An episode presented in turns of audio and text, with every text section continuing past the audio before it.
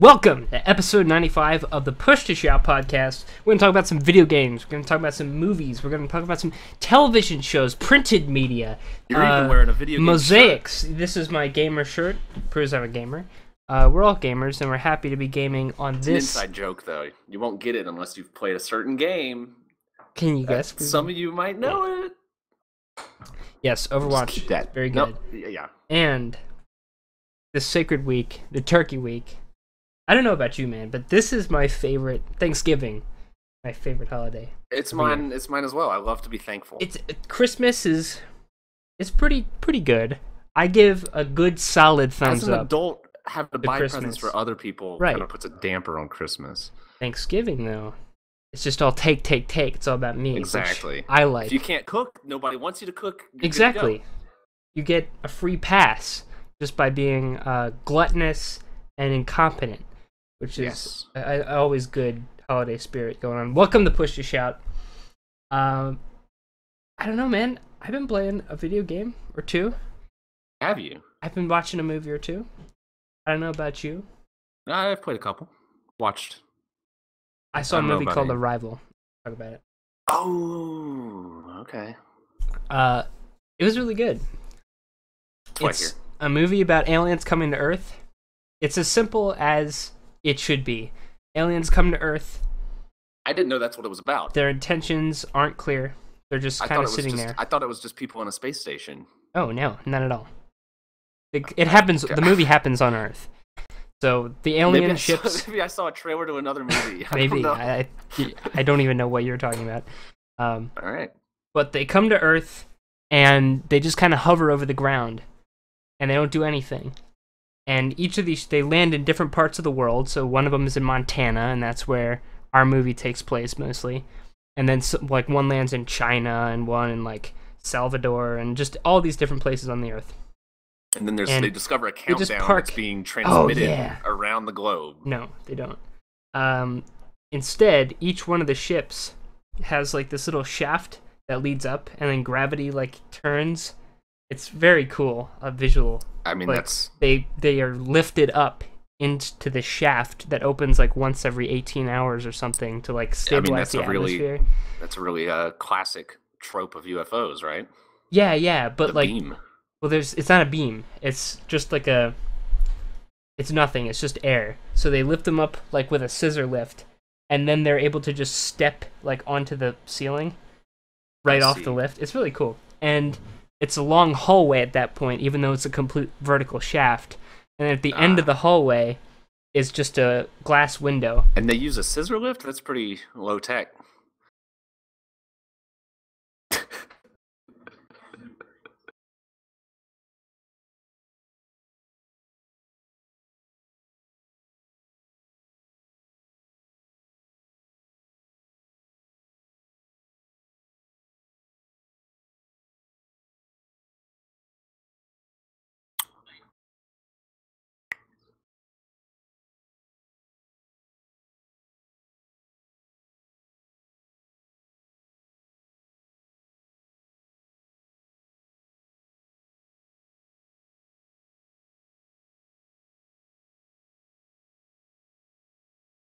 Someone in the chat, hold on. Someone in the chat said your mic's dead.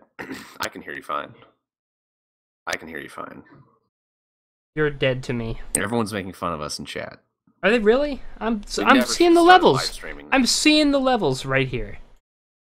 I don't know what to tell you. These these idiots, these no good losers. I'm not muted, but you are. Are you kidding me? No, no, no, no. This this isn't real. This Folks, is I know false. you can only hear me, but all I'm getting is denial. It's Everyone's making fun of us. In Oh, chat. First stage of grief. are they really? I'm, just I can I can hear myself. I'm He's seeing the. not le- even trying. I just- oh my the issue, He's just getting angry. You know, somebody needs to hurt you bad. Now he's taking it out on me, and it's not my fault. I don't broadcast these podcasts. It's back. It's good. You fixed it. You fixed it. well, good job. Continue talking about the aliens.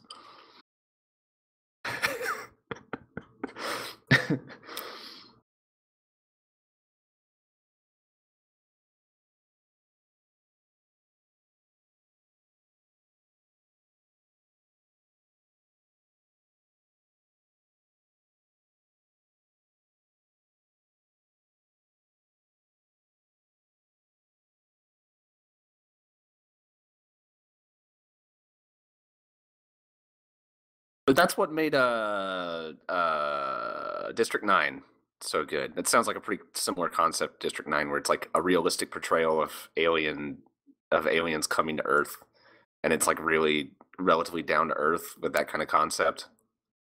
I I I like the idea of taking those kind of like cliche genre defining almost uh concepts and kind of making something smaller scale with it.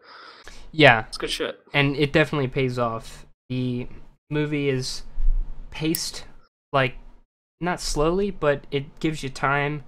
It doesn't rush past points that really do need to be explained because they're trying to communicate with creatures that don't at all speak the same language or even write the same way, and so they have to play like a game of recognize like matching visual things to the symbols that they write on the Mhm. glass and uh, they spend the the detail and uh, they give the academic language expert time to actually break it down and explain what's going on and uh, how we, we would communicate the idea of a question and what order they speak in and how their grammar works. Like it's all they get into all that, which is exactly Cool. what you would want a movie like that to do.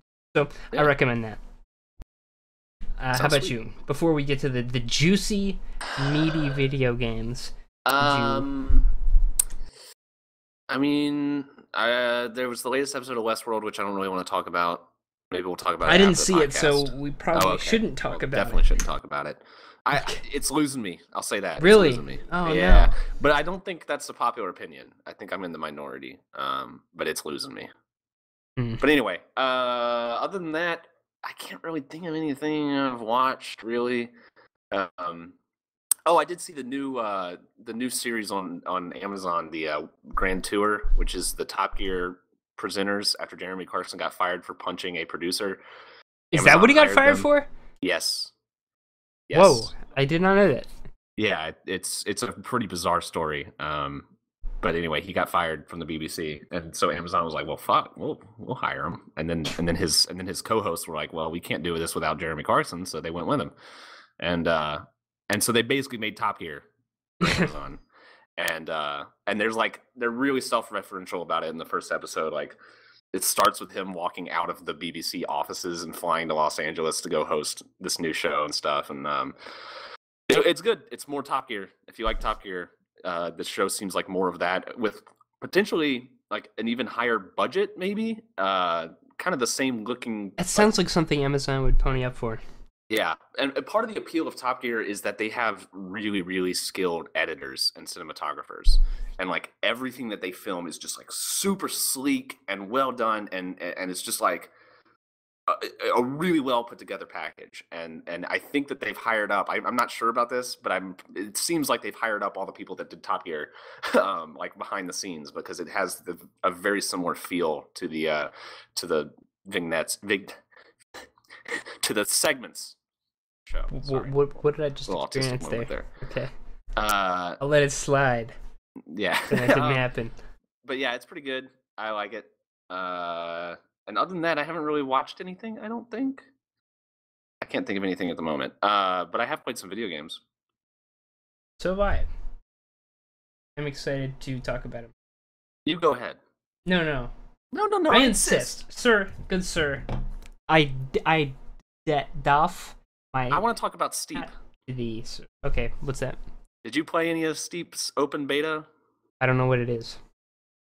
Uh, it was shown at E3. It was uh, uh, an extreme snow sport game by Ubisoft. How do you You spell it? snowboard, you ski, Like steep slope? S-T-E-E-P, like a Okay. steep slope. You snowboard, you ski, you you wingsuit, and you paraglide. Um, Is the wingsuit on the level of uh, Just, Just? Cause? no. Okay. Uh, no, it isn't. I mean, it's obviously going for a completely different thing. Like Just Cause Three doesn't give a shit about realism and is just like you're, you're pulling yourself along with the grappling hook. And this is trying to like at least simulate the experience of wingsuiting, where like there's no ridiculous physics involved. Uh, but it's not as fun to me. I, the wingsuiting is definitely the best part of the game, but it's a little bit shallow and just yeah. Um, and then the the snowboarding and skiing are basically the same. Uh, they might as well be the exact same activity. There's not a, a, a huge difference between how they feel, uh, and they kind of try to mix. What it feels like with this game is that they tried to make Skate Three, uh, uh, the snowboarding game. They tried to make a, a skateboarding game, a snowboarding game, and they tried to stray away from like the style of SSX Tricky, where you get like just totally ridiculous stuff happening. Um, they kind of, like, I wouldn't call it simulator, but it's, but it's realistic. Okay. A- And I think that that's the greatest detriment to this game is is their strive. They they try to strive for realism, but they also like don't go all the way with it, and especially and when they don't go all the way with it, they they neglect realism in places where you don't care that they neglect realism, and they try to go for realism in places where you go, well, shit, I'd rather be less realistic. Um, for example, this is the worst part of the game to me. Go off a jump in, a s- in a snowboard. If you go off of any kind of large jump, when you land, it'll have like it'll measure how many g forces you you have when you land, Mhm. and if they exceed a certain value, it'll tick off of a meter. So like if you get a real hard landing, that meter will go like all the way down, and if it goes all the way down, you fall over. Um, if you get a a small hard landing, it'll go down a quarter maybe. But then if you do it again, it'll go down another quarter, and then you have to wait for it to recharge before going off another big jump, or maybe it'll or maybe it'll use up all the meter, which isn't realistic. I, that I, I I don't know what that's simulating exactly. Like the meter That thing, seems like, to simulate realistic snowboarding or whatever you're doing in like I mean, I it, understand it that they're trying to replicates say, it like, in that you can't do jump after jump after jump and just keep standing but, But why jump after jump after jump? Like I can understand like if it was like, okay, no, you've fallen too far for this jump, so you've hurt Right, right. yourself. But not like, okay, you've fallen a little bit too far on this one. Now you can't go even a tiny bit off of this one, or you'll lose the rest of the meter that you have. right Like, it's limiting you in the worst kind of way because if you were skilled enough at the game then there might be some difficult jumps to land i don't know if you have to angle the you know your Yeah, there's the some, landing there's that you some stick mechanic or- where yeah, you try to you try to land in a smooth way. Right. So ideally, if you were doing that perfectly, then you would want to just be able to keep doing crazy jumps, and you would have to make sure you're making the decisions that don't have you jumping too far. Mhm. But if you're playing tightly and without any mistakes, then you should be fluidly just jumping around as much as you want. And Yeah. you can't do that in real life. So it is limiting you to more realistic standards that way, but for the worst reason. Like it's I only guess. because I mean, maybe like maybe it's trying to, to simulate like stamina or something. I don't. I, I just don't understand. Like in real life, you go off a big jump. Why do you have to take a 15 second break before going after over another big jump? I get. I, I, I just don't get it. And well, your and- legs become jelly at some point. Yeah, sure, sure, I guess, but uh, basically, effectively, what it, what happens is you have to sit there and you have to think like, okay, here comes a big jump. I can go over this one, uh, but it's going to mean that I have to kind of take a break, or I have to go over a series of much smaller ones Ah. to build up my meter again before I go over another big jump. And I guess that's kind of like a mechanic that they're going for, but it isn't very much fun. Instead, it's just it just feels like it's restricting you where you don't want to be res- like the whole thing feels like the appeal of it is is that you're you're freely going down this huge open world series of mountains like it's a whole mountain range that you have and uh, so you have the freedom to go anywhere you want do anything you want go over any of these jumps and it, and it populates the world really nicely with a lot of options and everything but then you have to sit there and think the whole time like well I don't know if I if I go over this big one, I might get a lot of points for a cool move, but then I'm not going to have an ability to do another one for a few seconds. So maybe I'll go over the smaller one instead, and it just that's not very much fun to me. Um, I don't I don't understand it. And then on its face, the snowboarding and skiing just doesn't feel great to me. It's not terrible, but it's it's really lackluster. Are you playing with a controller? You have to. I, Oh, okay. you. It has mouse and keyboard It controls. sounds like that would tell be you, miserable. let me tell you a, a few of them. Um, I'm not positive if this. I think it was snowboarding that this applies to, but it might have been wingsuiting uh, with a similar layout. But for snowboarding, you use WASD, which is already kind of bad because you need you need uh, precise inputs, and and you know obviously that doesn't work very well. But then like when you go off a jump and you want to like spin, or if you want to like uh you use right thumbstick to do a lot of moves and stuff in the game and the, with the controller. And the keyboard, the keys that they assign to that kind of stuff is like stuff like J and K and L. Oh, That's gross. And so you're either And you look around with the mouse? over there, and uh, you do you do use your mouse keys, mouse buttons for stuff. So you have to. no oh, look. jeez. And there's no free look, which is one of my other biggest complaints. Where it's like, Why? if I'm wingsuiting around, I want to look around, but it just doesn't let you uh, with mouse and keyboard or controller. What do you have to Um, look at? Just straight down? Stri- yeah, the, the ass of your character, which is another issue with the game, which is that it puts the character right in the center of the screen where you can't actually see where you're going, and that this is the worst with wingsuiting, where it, it just like you the the the the field of view is not or not the field of view, but the perspective is not ideal. And there's a first person mode, but it's a GoPro sponsored first person mode where it actually simulates a GoPro. It says which is actually GoPro? Kind of a Does it I'll say say- yeah. GoPro? Oh. yeah. And I'll actually say like it's actually kind of a cool effect. Like it actually looks and sounds like a GoPro. Like you know that that kind of tinny sound Yeah. of a GoPro where like stuff's like hitting it and it's rattling. They Does simulate that, which Oh. is actually kind of neat.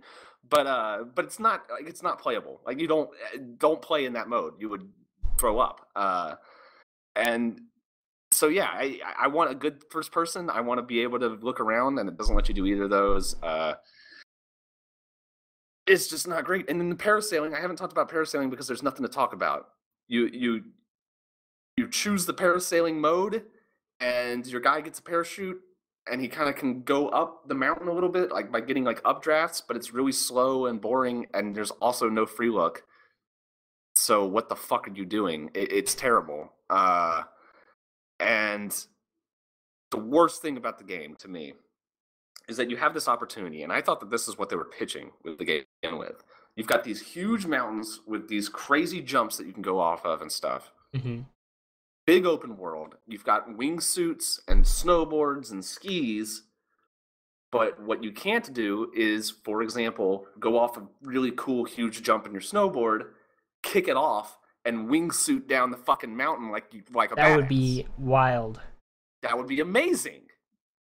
And they don't let you do it. In fact, you have to completely stop your character 100% to switch what you're doing. Uh, and if you switch to wingsuiting, like you have to switch to wingsuiting and then you can't move. If you move, you jump. Like it's the jump for the wingsuit. So like you have to position yourself at, the, at a ledge and then select the wingsuit and then jump. You can't like it's just janky and weird and and it's such a missed opportunity because it would be fucking amazing to go even if even just let you parachute away like oh shit i went off way too big of a jump on my snowboard let me parachute That would be also doesn't even cool. let you do that uh There, there would be so much you could do with this game if it was just like an open uh, mountain simulator with these Yeah, like, mechanics where you can switch your team at any time. Maybe have a just cause grapple hook to the top of the mountain when you get to the bottom. yeah and uh, that's the thing is like there's so much potential and like it's got this seamless map where you press the map button and it zooms out and you can zoom all the way in and like if there's uh, someone going down the mountain you could zoom all the way in on them from the Cool. map and see like a 3d view of them and you can move the camera around and stuff and it's really well done it's really cool but like okay you've got that ability and then and then it'll it'll like point out places while you're snowboarding it'll point out places where like oh here's a challenge here's a challenge and if you physically go to that location then you can start it. Or you can go to the map screen and you can teleport to that location. It'd be cool if you could teleport to that location without going to the map screen. Like you've got binoculars you if you could look through the binoculars and look at that location and say i want to go there that would be pretty neat and it seems like the engine would support it because it's all seamless but you can't uh i don't know man that game sucks It, it, sucks. It, it, could. It sucks. Don't buy that The game. game Don't sucks. get that game. I mean, it's a full Okay. price game with very oh, little it's sixty dollars. Yeah, very Jeez. little content and and and very shallow. And one of its four game modes is, to me, completely boring. No redeemable value whatsoever. And then two of its two of its three remaining Which game modes that? are basically the same.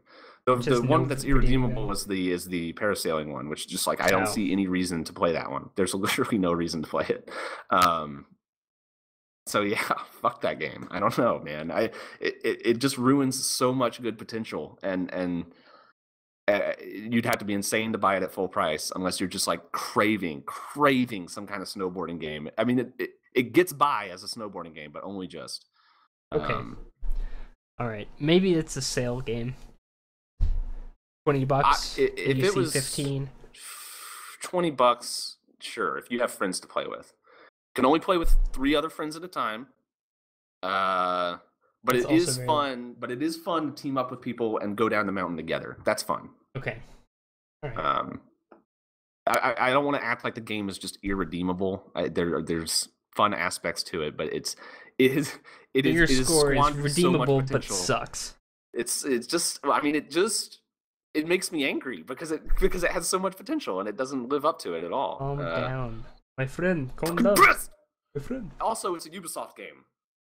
That is so true. All the baggage that comes with it being a Ubisoft game, which you should know about if you listen to this podcast, Uplay in particular, that all comes with this game, whether you buy it on You Steam or not. play really managed the impossible right when Origin was the shoe in, the front runner for the new games for. Windows Live. They really broke their way into that market, and Yeah, you know, really EA has won the made day there. Origin a totally functioning thing. It, it works. I don't. I wish it didn't exist, but yeah, it works. play as the dark horse, the, the Yep. trump of gaming. You- I mean. Ubisoft has really come in in every single way that EA was a bad had a bad reputation. Yeah, Ubisoft have- came in and said, "No, no, we can do that too." Also, EA said, "Well, fine, you do it, and we'll go be less bad." we can we can annualize our franchises more. yeah, Uh, we can shovel more crap out. I think they do make just more of the not that Steep is one of them, but these open world games that are all exactly the same. yes. You climb a tower, you'll reveal the map. Yeah. And there's like two or three a year in different series that they have. Yeah, and it's- Steep is almost like that too. Like Steep is kind of feels like that sometimes, but it's not. It's not. It's not really that from. Still, but, though, um, Steep seems like something that would be a creative thing for them to do with their open world tech sensibility Oh, that they have. I mean, you could make a huge fishing game where you have this massive lake and mountain area and or any kind of outdoor activity that you know you would want a massive amount of space for. If if Ubisoft, Ubisoft, could smart, probably pull it off, but they'd have Ubisoft to do it right. smart, which I don't think they are, uh, they'd kind of do what EA is doing, which is develop an engine that works across a wide variety of your of your products that you're trying like to. Frostbite. Uh, yeah, and and develop an, develop an open world engine that supports your Far Cries and your Watch Dogs and your Assassin's Creeds, and uh, make it really really good and make it upgradable. And that's then you have the hard. ability, and then you have the ability to come out with uh, as many of that kind of game as you want and make them decent. And uh, instead, you have a wide variety of shitty engines. Uh, and a service that doesn't work to, to provide them on and and and you let your developers make the same game over and over and over and eventually there's pushback they're feeling that now hard and and and they actually came out i think this morning they came out and one of the uh, pr guys said hey we learned from siege that you know we don't we shouldn't hold back the full game behind behind dlc like we're not going to be selling portions of our game off in dlc because uh, our fan base doesn't like it, and so we're gonna. When you buy one of our products, you're getting the full product, and I don't know if they mean it or not. They probably don't. They're just doing PR bullshit. Um, also, that's not necessarily even true in the case of Siege, which is the example they gave of it working, uh, because Siege prices its operators that are the DLC operators so far out of. It takes probably, I want to say, multiple dozens of hours to unlock a single operator in Siege, and there are like eight of them, eight DLC ones. Oh, I think there's eight. Um, I just unlocked my first, and I think I've got over 60 hours in Siege at least. Um, now, now I only unlocked my first because I had to unlock all the ones before it and all the weapon attachments that I wanted before it, and I wanted the weapon attachments for all the operators because I wanted all the I wanted the option to play them all um, with the best tech possible or whatever. But like, so I used up a lot of my currency that I could save up to buy the operator. But basically, that's it. Like, if you want the base level operators with the base level attachments that you want, like red dot sights and that kind of shit, to unlock a new operator takes probably about 60 hours. Um, and, And- there's eight of them. and all that crap is here to stay, and I know that. But it really does kind of make me miss the days where it was still bad, but when progression and unlocking weapons and armor attachments, things like that in Call of Duty was only tied Dude, to the I- amount of time that you that. sink into the game. I liked that in Call of Duty. Yeah, Because another at thing least that that did was it restricted you to playing with weapons you might not otherwise play with. yes, And that's why that's part of what made Prestige actually interesting. Exactly, exactly. It gave people an incentive to keep cycling through, and Yeah. so not everybody you went up against was using the best weapons at all time. There was no Yeah. because the best players would keep prestiging, and you know maybe once in a while you'll run into a max prestige player, but really most people are going to be losing all the weapons that they get. In Yeah, I mean, Rainbow I'm- Six, there's I'm- nothing like that. Once you either pay for an operator or you you know get the credits with your real world cash so that you can get attachments faster or whatever. You've got them forever, or if you grind for them, you have them forever. Yeah. So it's I mean, it's I don't think it's one to one comparison because player. Siege has like for each character, it probably has an average of like two weapons that you could choose between. Uh, It's a very simple game in that aspect, but uh, but I will say like the unlockable operators, a couple of them are insanely, to me. I, this is an opinion because I've seen people express other opinions about this. I've done some reading up on it to see what public opinion is on Siege, and I seem to have a minority one. Uh, but there's one operator in particular. His name's Blackbeard, and you've played Siege. Yeah. You know that basically the primary, uh, the most common engagement in that game is someone peeks through a hole or around a corner, and they either get shot in the face or they shoot someone else in the face before they can get shot in the face. That's Siege. Yeah. Uh, there is an operator. eh, Let's say let's let's act like this is a hypothetical. Okay, all right. Hypothetically, you release and and- and you know that the current op- operators are things like oh you can blow a hole in the wall so your team can get through, uh, disable electronics, very general stuff that kind of deals with the meta of the game. Let's say hypothetically an operator came out and he had a shield on his gun that covered his entire head in the direction he was facing. That's say real? hypothetically okay. and it takes several bullets depending on the caliber, but always multiple bullets to blow up that shield so that you can hit him in the head. what is it? Just a visor? Hypothetically, It's just a shield, hypothetically, on the gun, on the gun. and and you get a replacement. So if someone does pepper that shield with ten bullets and blow it up, and you survive, you can go back around the corner and put a Oh, replacement on it and do it again, hypothetically. okay. Would you call that a balanced character, one that fits with the the kind of characters you Well, see? I wouldn't, but thankfully we don't live in a world where that's real. So Oh, I have bad news for you. That is a character that you can unlock. It's a DLC character named Blackbeard, and he costs twenty five thousand renown, which takes forty hours to get. Or you can buy him with money, even though you've already paid. so that one operator would take forty hours. Out. I, that that's what someone said in chat, and that's been my experience. Uh, there's some other operators where they came out and they were overpowered, and then they got nerfed, which is like which a lot of people I've seen on the internet on places like Reddit. A lot of people say that's the developer supporting the game and and and responding to fans and their criticisms. And I say that's bullshit. That yeah. You come out with Whoever that is operators of that are shit. better than the other ones. People buy them, and then you balance them after people buy them because they're way better than everyone else. It- whatever. And I've that- gone on a rant about Siege because I've been playing it recently, but like God, Everybody that claims that oh th- well you're just being conspiratorial, but that's true in League of Legends. I've heard when they Oh, release yeah. new champions that they make them overpowered and then they balance them afterwards when everybody's bought them. Yeah, and I, I mean, I'm not necessarily saying like it's not. It might not always come from malice, but it is a natural. It it, it seems natural that that would happen anyway. Like you come out with a new character and you're trying to stay balanced, but you know your internal Right. playtesters might not be as good as the pro scene or as bad as the casual players at the bottom level, and so It's the who knows? People will find a new way to, to use them. But like when you come out with a character that has a fucking shield on the gun in a game where it's mostly people's heads popping through holes and through corners, that's a huge, huge difference in the in the game. He gets picked, Blackbeard gets picked in every single round by the attacking team. I mean it. In ranked game, you cannot go around without him being picked. They nerfed his gun. They nerfed his automatic gun so that it's no longer like a two hit body sh- body kill. It's like a three hit.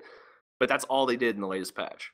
Um, so I, I love That's that right. game. It's so cool that they're trying to to make something interesting with that game. I, I like the concept of that game and what they're trying to do with it, but their execution of it is a nightmare. I, I, that's another Ubisoft game where it's like, fuck, I'm so I hate it because it has so much potential, uh, and they're not living up to it, and I don't think they will either. I, I think it's doomed. Um, so yeah, there you go. That's my, that's my. I don't remember what led me into that. Oh yeah, Steep led me into that, and then Ubisoft, and then Siege. Those are the two That's main games cool. I've been playing over the last week, probably. Um, have I been playing another game? While I think about it, you go ahead and talk about your shit. Okay, well, I've been playing an old game. You call this old 2010. Fallout New Vegas. Playing it again. I would call that old. And that's a game. Well, it's not new. It's a game I've played or started four times. I've only ever finished it once before now. That was right when it came out. So I'm not so fresh on it. So it's nice to get back into it. I don't remember a lot of the stuff or where to go or how it works. And this time I made a conscious effort to do a couple things. For one, when I first started playing these games, Oblivion was the first, like Bethesda style RPG, where you pick stats and uh, that I actually played.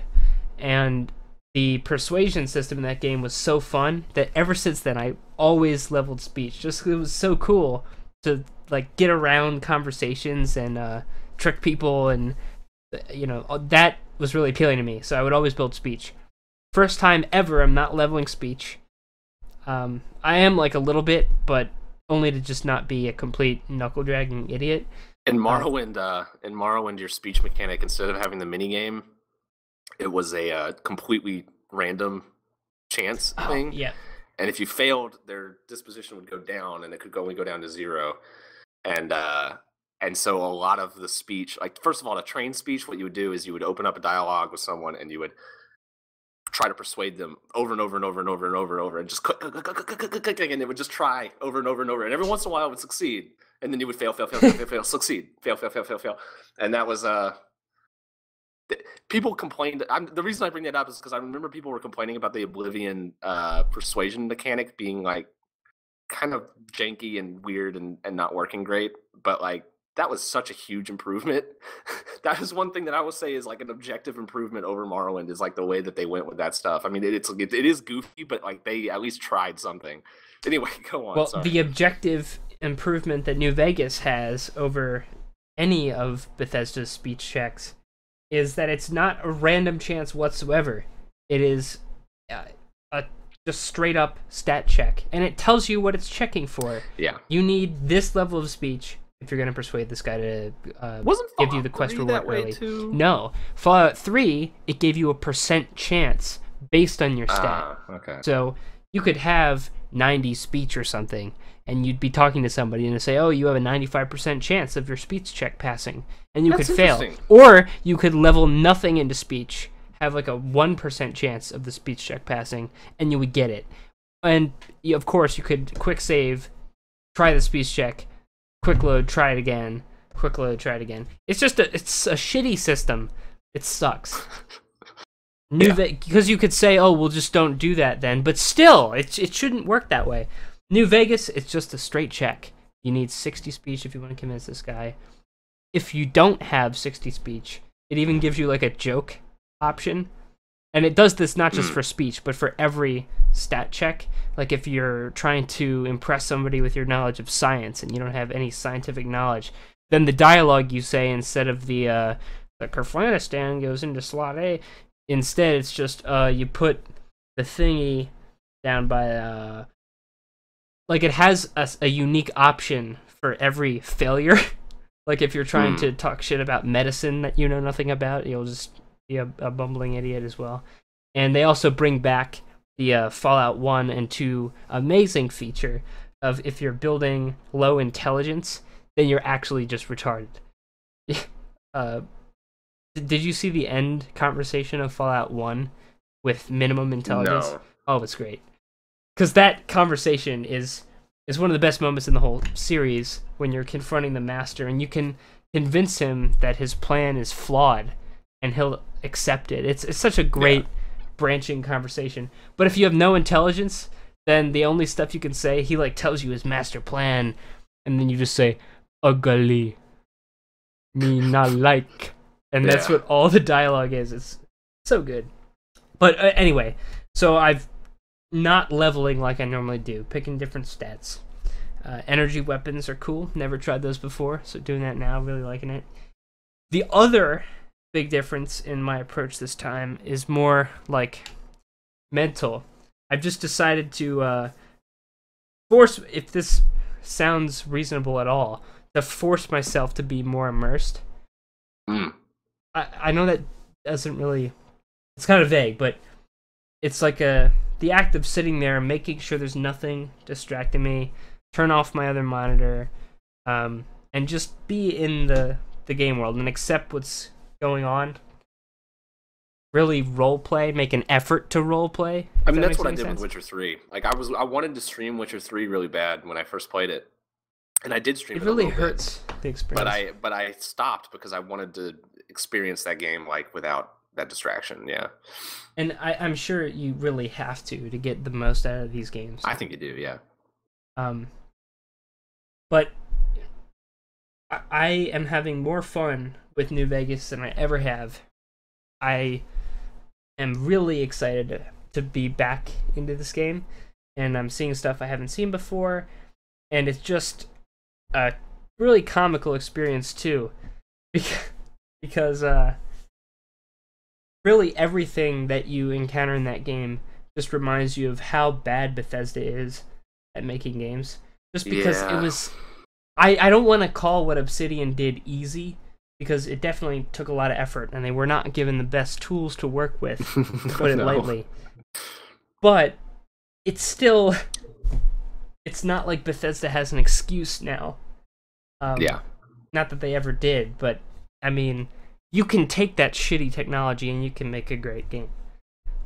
It's really yeah, just I up mean, to the people, people. don't give a shit if behind the your game is janky as fuck, or even if your engine sucks, or if it looks like shit, or anything. They don't care as long as you make it good. If as long as you do, as long as you deliver on the promises of the game, which is like with a game like that, where it's an open world RPG, it's like I, I want I want an interesting world that I actually want to discover things about. I want good writing, and and it sounds to me like Obsidian excelled at those two things and just dealt with the rest of it being you know a bethesda engine a bethesda game essentially. Um and yeah showed them how it's done. I i, I don't know a single fallout 3 fan or fallout 4 fan who doesn't like new vegas.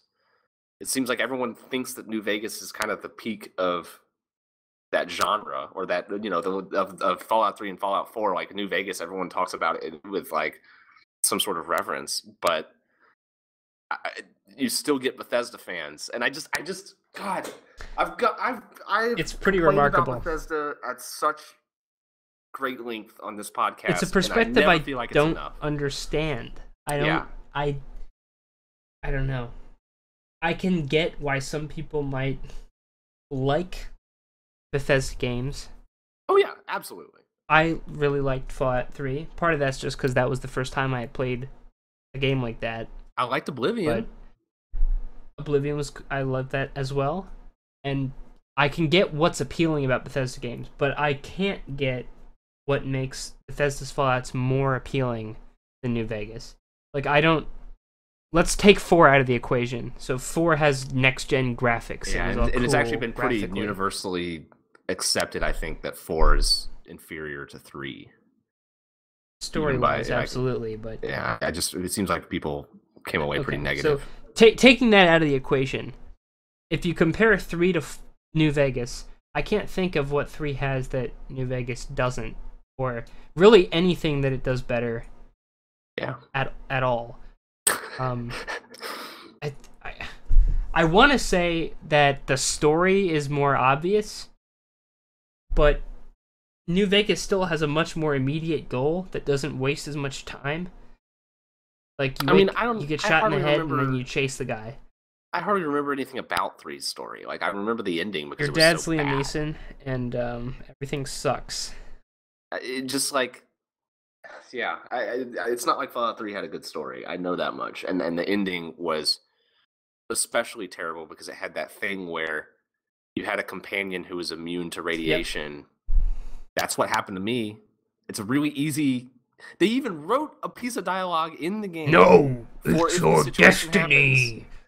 I think this is probably the fifth time we've brought this up, but it it, it, it it is astounding enough that you have you have to keep bringing it up because it's so ridiculous that you can't send your companion in who's immune to radiation to the little room where it's going to kill you. So you have to sacrifice Yeah, yourself, it even though breaks. it It, makes zero breaks sense. all suspension of disbelief. And it ruins the entire like it literally ruins the entire story because it's just it's the it's the climax, the ending, the huge moment, and there's it's not just a plot hole, it's a plot disaster. It's it's it's it, it is just the is non-existent at that the point. cherry on top of the lack of consideration that was put into every, or rather not put into everything in the game. Um, meanwhile, New Vegas, it's on par with the old games, and uh, maybe even better. I don't think that the main story is as good as Fallout One, but the side quests are better, um, and the world is more engaging. Just part of that's just being able to see it and walk around in it, and yeah. that's one thing I'll give Bethesda credit for is if I think Obsidian clearly had the handle on the story and the world and how to put it together and and how to move and arrange the elements of the Fallout universe to make a great experience RPG wise. And they knew how to balance the RPG elements, but I don't think if you gave them a bunch of money and said make a, a successor to Fallout that they would make a first person game. I think they would probably would have done it like they've done Pillars of Eternity and I forget what their new game is, but it's a game like Pillars of Eternity, so I've heard with that top down new isometric perspective where it's much smoother. It's not like a janky Infinity Engine game, but it's still that perspective. I don't think they would have done the first person thing on their own. I think being forced to use Bethesda's tech actually made for somewhat of a, a happy accident there. Well, the concept of a first-person RPG is awesome. Yeah. It's a great idea. It's just that nobody's executed it well. And Bethesda's basically the only ones who've really even tried. And and I mean, you've got Deus Ex, which has done a a, a pretty good job at it. I, I like the Deus Ex games a lot, but they're very different. They're hardly even open world. Right. Uh, right. they're hub games. Um, but Bethesda, I mean, the defense that I always see when it's a discussion about Bethesda, and you always also see now, of course, Witcher Three compared against Skyrim, which I don't think is really a fair comparison. Uh, but the the the defense of Bethesda that you always see is they're trying something that nobody else is trying. They're trying to build this huge world where every NPC is unique and uh, it's first person and and all of the objects are actual objects in the world that have physics and you can steal them and and they belong to someone and there's it's a very it's far more complicated and intricate than than than any other RPG and I think that's true um but I don't first of all I don't think that's the reason that Bethesda games struggle and that they don't and that they fail ultimately I don't think that it can be excused in that way because I think the problems that they have are much larger than that and aren't affected by that. But also, Right. A lot of the problems stem from the decisions that they make, not the limitations they face.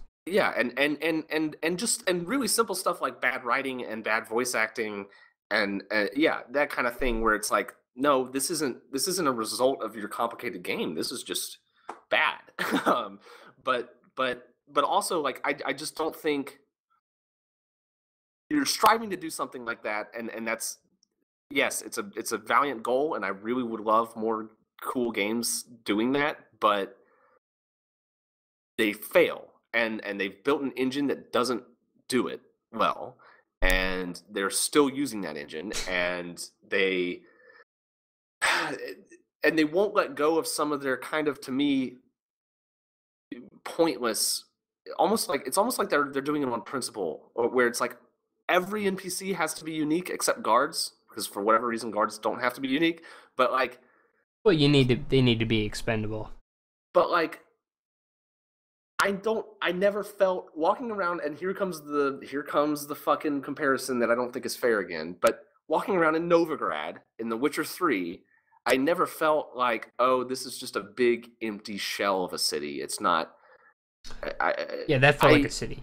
it felt like a city, and and there was a lot to do and a lot to a lot of people to talk to. In fact, I don't know this for a fact, but I would say total. You compare Novigrad to the largest city in Skyrim or something like that. The amount of interactive NPCs are probably the same. Now, okay, this I I've heard this is total hearsay, but I've heard that the big city in Fallout 4 is done very well. That it's extremely dense and that there's stuff everywhere to do and there's not loading screens between the interiors and exteriors and that they really really stepped up their game there. That's what I've heard almost universally. Again, total hearsay. But I- I've I heard that they did a with- substantially better job on it. I I doubt off- though that it's better than Novigrad. I can work off of not hearsay because I've played about ten hours of that game. Uh, Oh, and I th- I think the main the main city in Fallout 4 I think is the baseball stadium city. Diamond City. Yeah, or Diamond something. I've had the whole story of that game spoiled for me. 'cause Yeah, and and I don't care at this it's point. it's basically it's basically the same as the uh uh whatever that bomb crater city in Nuketown. Oh, so I've been told lies then. Yes, you've been told lies. It, it- Okay. I think I'm pretty sure it has a loading screen. It's very small. It's basically the same. Uh, Okay. it, it's small, like it's noticeably small to me. You're standing in a baseball stadium, and it's like fucking tiny, and it's based on a real baseball stadium that I know is not tiny, and and it just it that's that's always been really bothersome to me in, in Bethesda games, and it's it's compounded in the fact that that Fallout's based on real world locations, Yeah. where it's like, well, no, this is a baseball stadium. Why does it only take like ten seconds for me to walk from like first base to the outfield to the wall of the outfield? Like like it just doesn't make any sense, and it kind of makes me go, well, what the fuck is this? And and and if maybe if they tried to make it stylized, like if it was a little more cartoony or something, I'm not saying that they should do this, but if they want to stick with that kind of scale, it only works if you stylize it a little bit. If you, but they try to, but they they kind of go realistic with the the look and the and the atmosphere and the style of it. And it just that that bothers me. And then like uh, Fallout 4 was especially bad. I've been to Boston. I've been to some of the landmarks that they have, and it's like this doesn't work. It doesn't. The scale is Yeah. way off, and then And that- bothers me That deeply. that was true of Fallout 3 as well, but in a slightly different way. Where DC, there was there were landmarks from DC, Yeah. but they weren't in the right places, and they it, the scale of it was so weird and connected in these weird ways through the city. I think Again, the only one that does this right is New Vegas. Yeah. I, I, will say before before you go on with New New Vegas, I, I think what you've probably heard is that the city, as in Boston, not as in like the town uh, in Fallout, but like the Like the city that it's based on, Boston, is much better done than DC is in Fallout 3, and I That's would good. agree with that.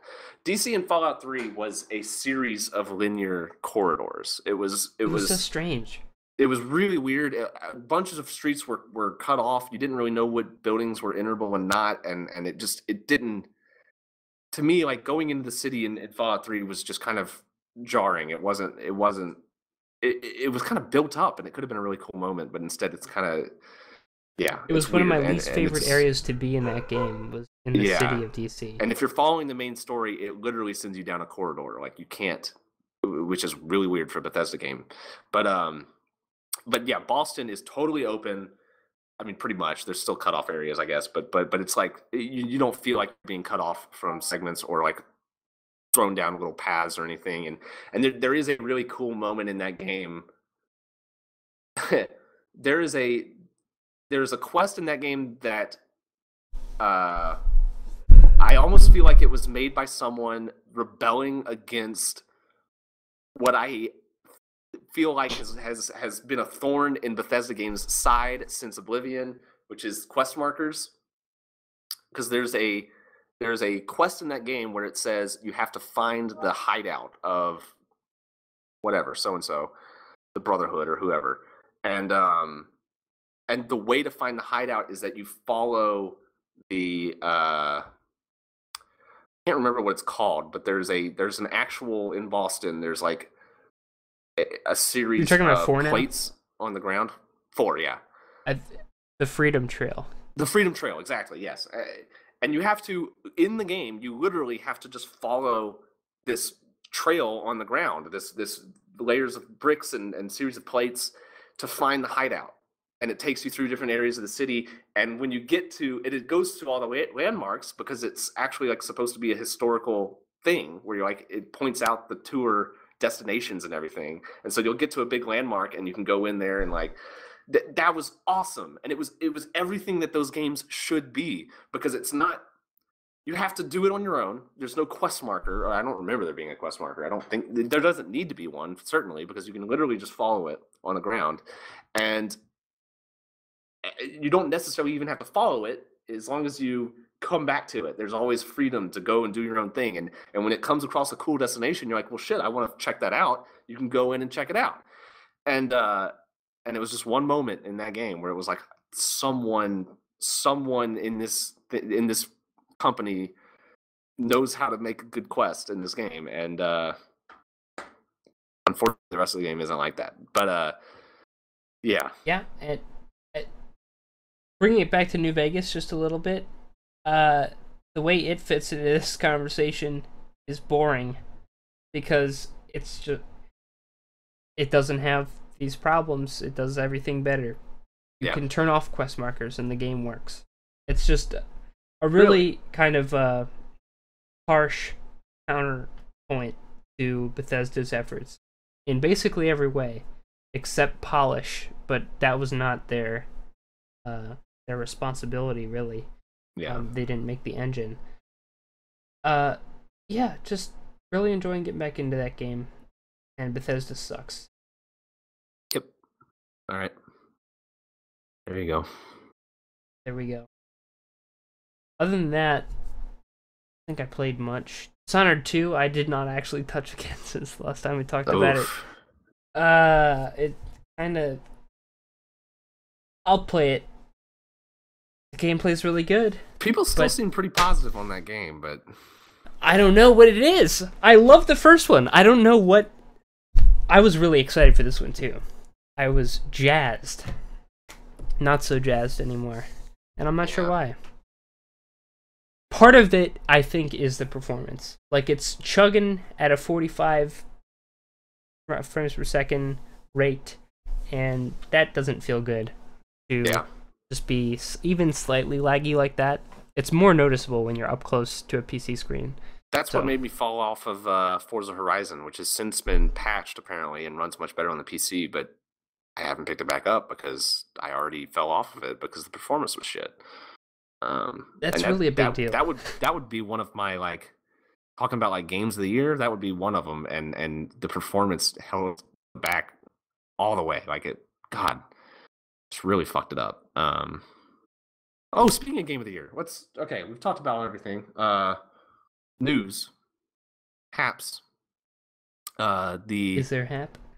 Mm, there's a couple. Uh, the um, game awards. You know those? The J- Yes. the Geoff Keighley Awards. Really, Achilles. I I like them. I like. I like last a fun year's. show, and and they've actually made it good instead of fun to watch because it's bad. Now it's fun to watch because it's actually good. And and I mean, yes, it's still just like a series of of game. It's it's a mini E3 because it's like where all the games save their trailers for, but like that's what makes it fun. Whatever. Um, and this year in particular, like I don't really care about any of the nominations for the most part. Uh, The it- award part is an excuse to have Yeah, new trailers, and and, it's I'm been- totally I- I fine like- with that. Like last year I cared about the award part because I was like, well, fuck, I really want Witcher three to win some awards, and, and like I, I, I, I, there were a lot of games where I felt really strongly about, and and they had some competition. This year's a pretty weak year. I don't know if you've looked at the lineup. They have a lineup of their nominations, and I realized they're all sequels, and most of them I don't give a shit about. It's hard to repeat a 2015 immediately after. Um, I mean, hell yeah, 2015 was amazing. Uh, it was never going to be as good as 2015, but whew, I just didn't realize, like going through this year, like Overwatch is is the game this year. Like that's it. Everything else is a sequel. Overwatch is definitely the only like phenomenon that's Yeah. come out this year. and it's Um, not even a sixty dollar product. It's a forty dollar product. That's true.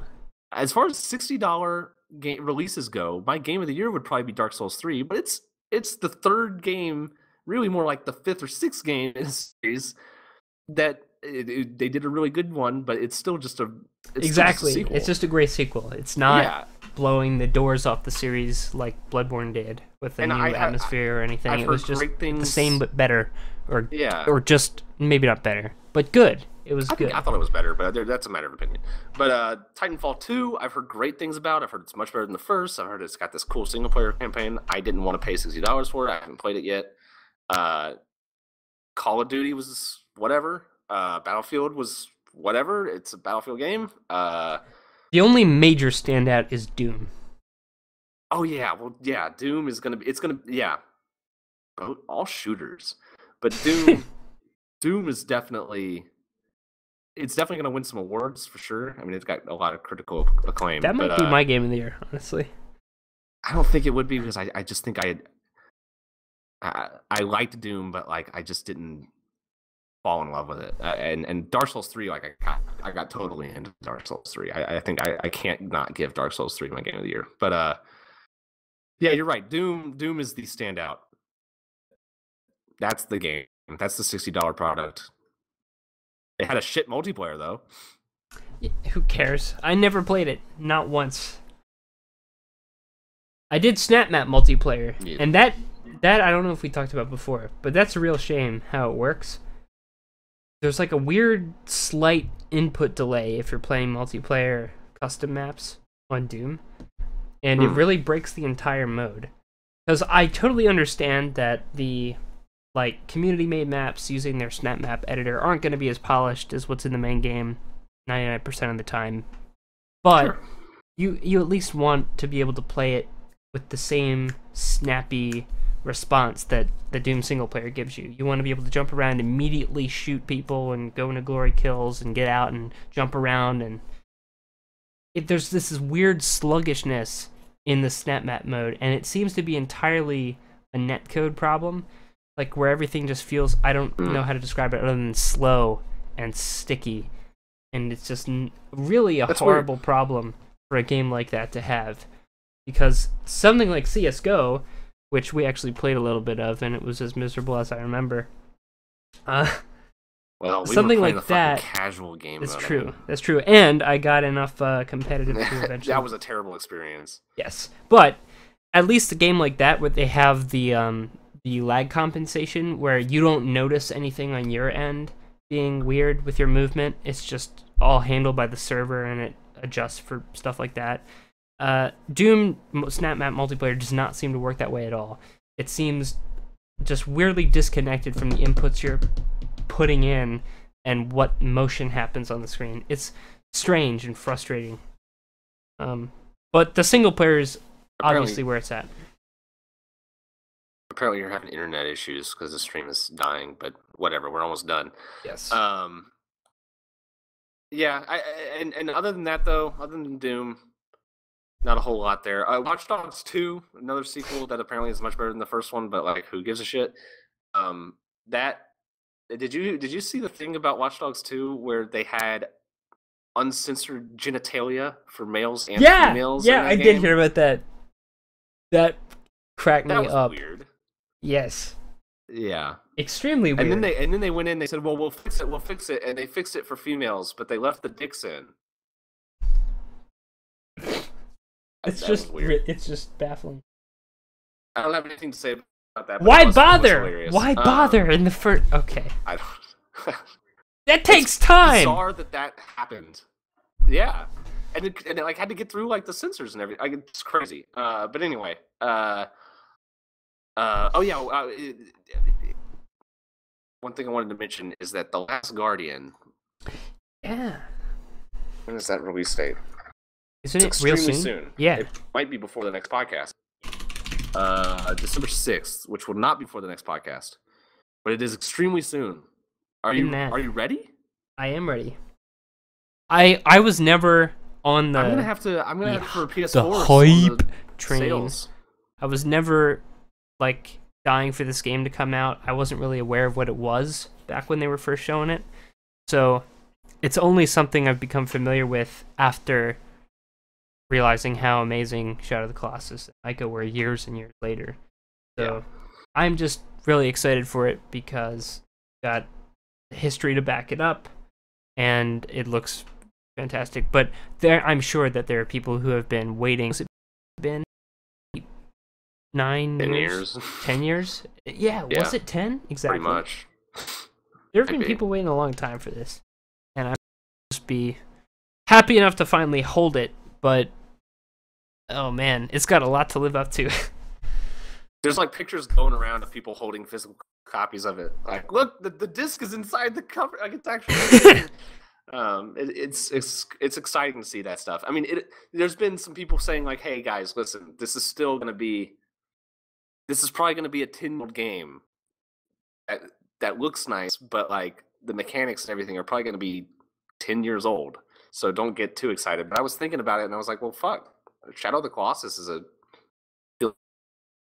was fine. Um, issues and everything, but like it's totally playable today. Um, it's not like really Ueda makes first-person shooters or something where the conventions change yeah. and update so much. He made like his games all play unique from other games in the industry and from each other.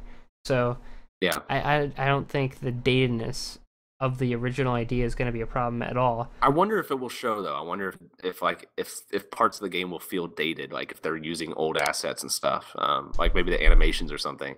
I, I'll just be I'll just be interested to see. Um, That'll be interesting to see because they I'm won't. pretty sure it'll be pretty fantastic. They probably won't have scrapped everything. Yeah, Eh, They've I mean, had a long time, but of it that looked very similar. I mean, it, it, yeah, whatever. But uh, we will find I'm- out. I'm- the last week, I was kind of feeling like, well, I just can't even. I wasn't excited at all for it. Like I was just kind of like, whatever. I, I want to play it, but like, it, it's getting a little bit closer, and I'm starting to feel like, okay, no, I'm I'm getting ready for this. Like I'm actually kind of excited. Um, so yeah, I this- guess I'll buy a PS4. I don't know. you should. And you never played Bloodborne to completion, right? No, You never played its DLC. no. And uh, you've got Until Dawn if you care or want. You've got Yeah, and the Uncharted series I've never Oh, played. Uncharted. That's good too. yeah. So I think the PS4 has finally come into its own software wise, where it, w- it would be justified to get one, yeah. um, unless you were super into the exclusives. There now there's like an actual deals. reason. There better be good deals online. I am I am going to be spending a lot of money in like the next month, like a whole lot of money. And he will. And so maybe the PS4 will just be like, well, fuck it, whatever, another three hundred dollars, four hundred dollars, just throw it in. Would you get the. Pro? I don't think so. I don't have a 4K TV anyway. Although maybe it's another thing I should just buy. But still, the new games are gonna look better and run better. It's only the old ones that won't. we'll see. We'll see what the deals are like. Yeah, gotta eye up those deals. Gotta get them deals. Black Friday, Tech Tuesday, Cyber Monday. Well, do we have anything else to talk about? No. No? Well, then here's the deal. This is the end of this week's podcast. Sorry for the glitches, but you're probably used to them. um, honestly, at this point. Turkey Day is this Thursday. It's part of the fun. It is part of the fun. We got Turkey Day, then we got the chill, the endless night of winter. A pall over all our eyes. Good night.